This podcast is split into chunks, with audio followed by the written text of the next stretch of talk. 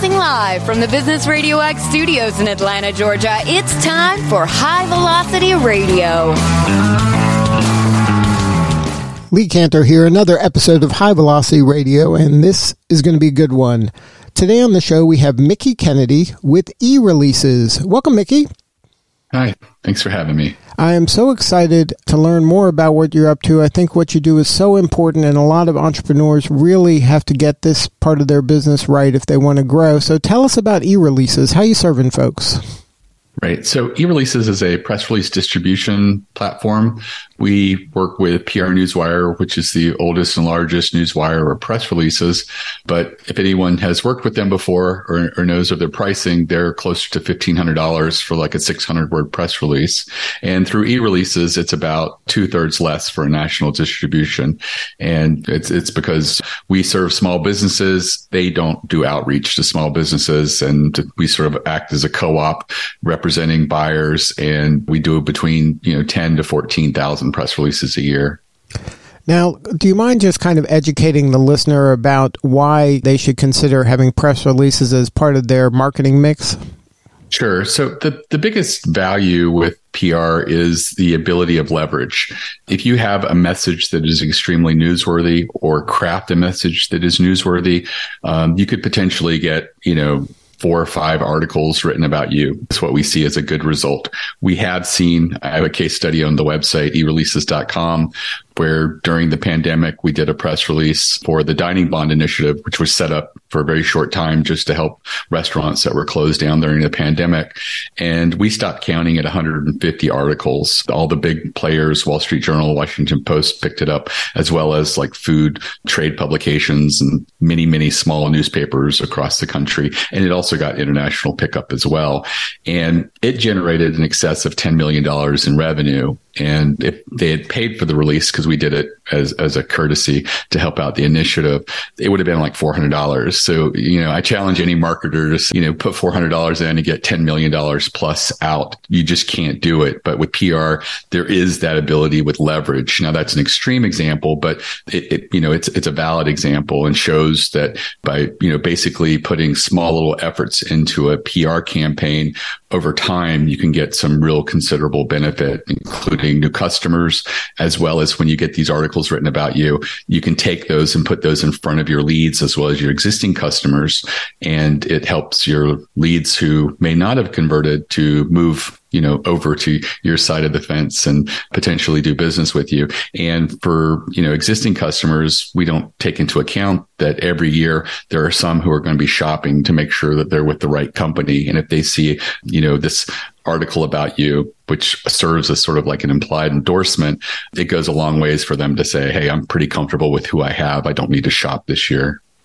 Now, for a lot of business people, maybe they take their work for granted and they don't kind of look at what they're doing as newsworthy. Is this something that you really have to be creative to come up with something that's quote unquote newsworthy, or is it something that any business, you know, with kind of an understanding of what the media is looking for can figure out on a regular rhythm okay this is newsworthy and we do something newsworthy every you know four to six months or every two months or i don't know what the appropriate rhythm for press releases are you can maybe educate about that but i would think a lot of folks don't consider what their work is doing is newsworthy Right. So I think that anytime you have a major milestone in your company, that potentially could be a press release. And, you know, for small businesses, I recommend, you know, try to do a press release once a quarter. Um, you do have to sort of be strategic. Um, I, I, think that, for example, um, I've helped clients who've just tried PR and it never worked for them. And what I suggested was that they do a survey or study within their industry. And that sounds really daunting, but it really isn't. You know, it's about 15 minutes in SurveyMonkey creating, you know, four pages with four questions on each page, total of 16 questions. You want to make sure you're asking, you know, timely questions, things that are relevant today And if you were to ask in six months, the answers would be probably different. They could be trends that are going on in your industry. Like, you know, as you're, you know, are you spending less or more in your marketing budget over the next couple of quarters? Um, are you having difficulty with hiring? Are you, you know, planning layoffs or are you um, seeing resistance to people not wanting to come back into the office and work? Um, all of these things could be really interesting questions to ask. Anything that you would perhaps talk to a colleague at a trade show or conference would be potentially a, a really interesting question you could ask. And also looking at what's going on. Um, and, you know, if you put a little bit of effort there and ask the right questions, you're going to come up with a, a, a survey that gives you some really interesting results. You're going to take maybe two to four of those questions and talk about them in the press release, highlighting what the big aha moments were, what were the surprises. And you're going to provide a little bit of analysis uh, with a quote by you as to why you felt the numbers skewed a particular way. And then by doing that, you position yourself as an expert. And generally, when these go out, we see between four and, you know, as many as 14 articles that get written from a single press release. And, you know, that's the way in which you can sort of create the news. And it, it, it really is one of the things that most anyone can do. Uh, you know, I do get a little pushback saying, you know, we don't have enough people in our industry to send the survey to. But if you think about it, there's lots of independent and small trade associations in every industry. And unlike the large uh, trade associations, they don't get a lot of media love. So if you approach them and say, Hey, could you send this to your members? I'll mention you in a press release. I'll be issuing over the wire. Many of them will do it because they see it as a win-win, you know, and the goal is to get them to send it to their members. Uh, often they'll do that by email or through social media. Sometimes you can get them to do both. Um, and sometimes they, they push back themselves and ask, could we co-brand the survey so that the trade association and you are both aligned as the authors of the survey? I don't see a downside to that. Um, and it's really a great way to get some recognition within your industry, expose yourself to other businesses um, that could potentially be allies or uh, p- potential synergies as well. So there's lots of different ways in which you can benefit from that, as well as getting the actual articles written about you. Now, is that something that works best for a company that has a national uh, audience, or is it something that could work for the local hardware store? It could work for anyone. I, I did one uh, for a local auto repair shop in Pennsylvania. Um, their their goal was to get uh, links from auto industry trade publications, and I felt like a survey would be a really great way to do that. Despite them being a local company, um, you know, uh, they they got national trade pickup. They also got local newspaper picked it up as well, but we weren't certain that that would happen. Uh, and uh, you know, uh, this went to the question uh, that was basically the whole uh, press release was what's the strangest thing a customer left in their car while being repaired and we sent that through a trade association to other independent auto repair centers across the us i think a couple hundred people filled out the survey i think we highlighted about um, uh, in the press release, I think we highlighted 20 of the strangest things people left in their cars. And um, we had a page where we listed, I think, about 80 of them in total, and it, it went really well. The, the, the auto trade publications picked it up. I mean, it, it, it's kind of a human interest element. You know, what was the strangest thing people left in their car while being repaired? And you know, people really responded to that. You know, there was a boa constrictor, there was grandma left in an urn that had to be retrieved after hours for memorial. Just lots of little quirky things. There was no statistical relevance to the survey because everybody's response, which was written into a field. Uh, was unique. Uh, but it, it, really did uh, do extremely well and uh, shows that a local company can also get a lot of national mileage out of it, as well as some local media attention as well. Now, is there uh, a line that can be drawn to something like that that can that that person who put that out can trace to? I got a new client. Right. So uh, it's very difficult to measure local media. It was picked up in their local newspaper. Um, a lot of their existing customers told them that they saw the story. Um, you know, they said they've been busy, but you know, other than that, it's it's really hard to say. Um, their biggest factor was they were looking to uh, they had a new domain name. Uh, their old domain name was attached to their yellow page ad somehow, and that went dark. And so they they lost their ranking locally, and they had been trying to rank and they just weren't ranking with the new domain name. And so they were told by SEO person that getting uh, industry links uh, of authority would go a long way. And it did. Uh, within three months of uh, the press release going out, they started ranking uh, number one and number two in their area for auto repair. And so that's definitely going to give them a huge advantage going forward.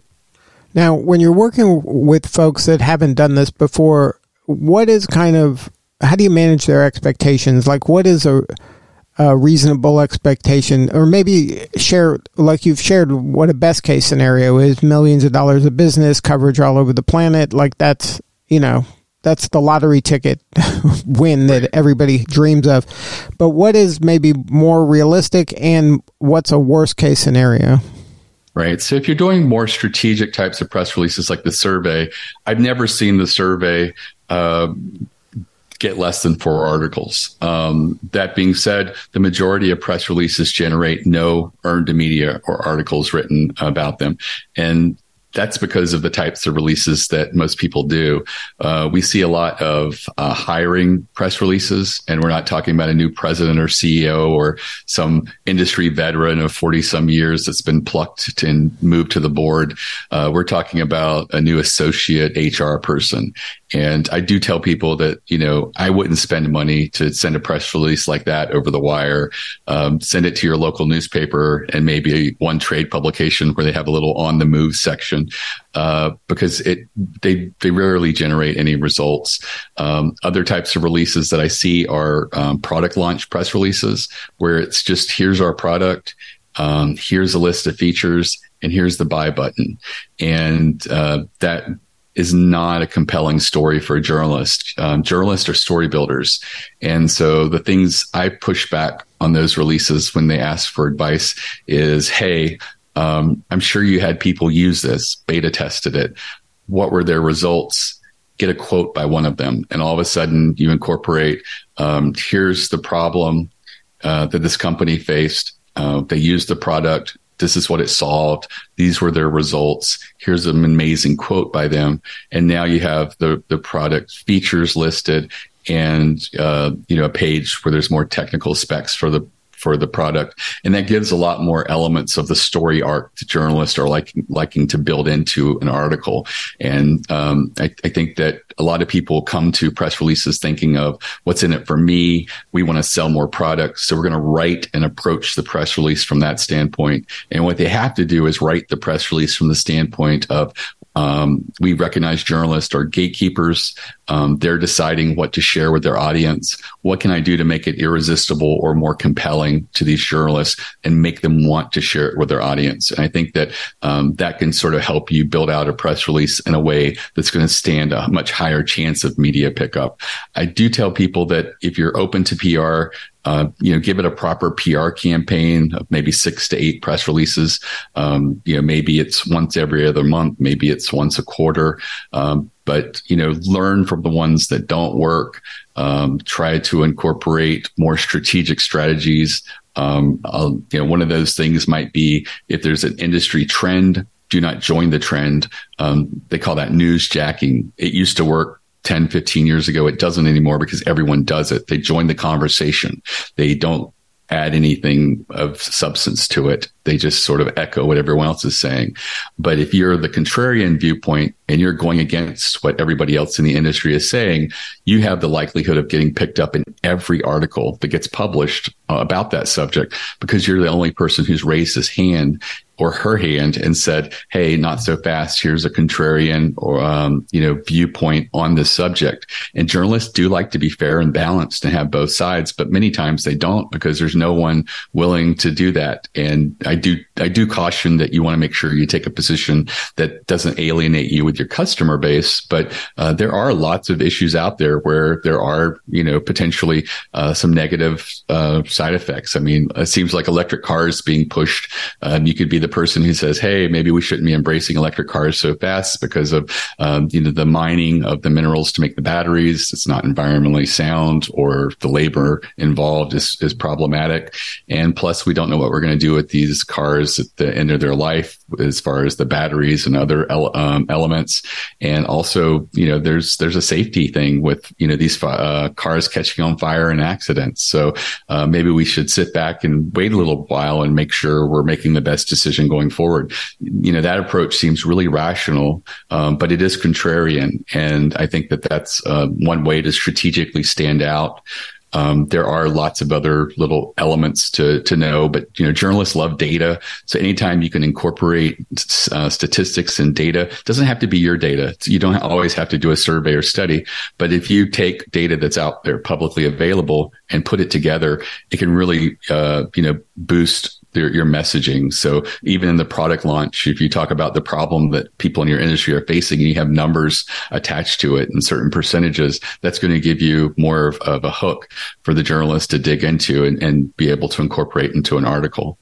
Now, is this something that a you know a business person who may be an expert in their niche should tackle on their own, or or should they get some expert advice when it comes to writing the press release? Um, you know, choosing the right places to, to distribute it, and if so, is that something that eReleases helps them with, or are they kind of on their own, and that's just the place for distribution? Right. So eReleases is all about helping people. Uh, we work with a lot of people who've never done PR before. So we walk them through the path. I do say that press releases are pretty simplistic. If you look on our website, we have a lot of press release samples and templates. Um, you know, I do say go ahead and try to, you know, draft one yourself. Um, maybe even use AI to help you a little bit if you feel that writing is not your forte.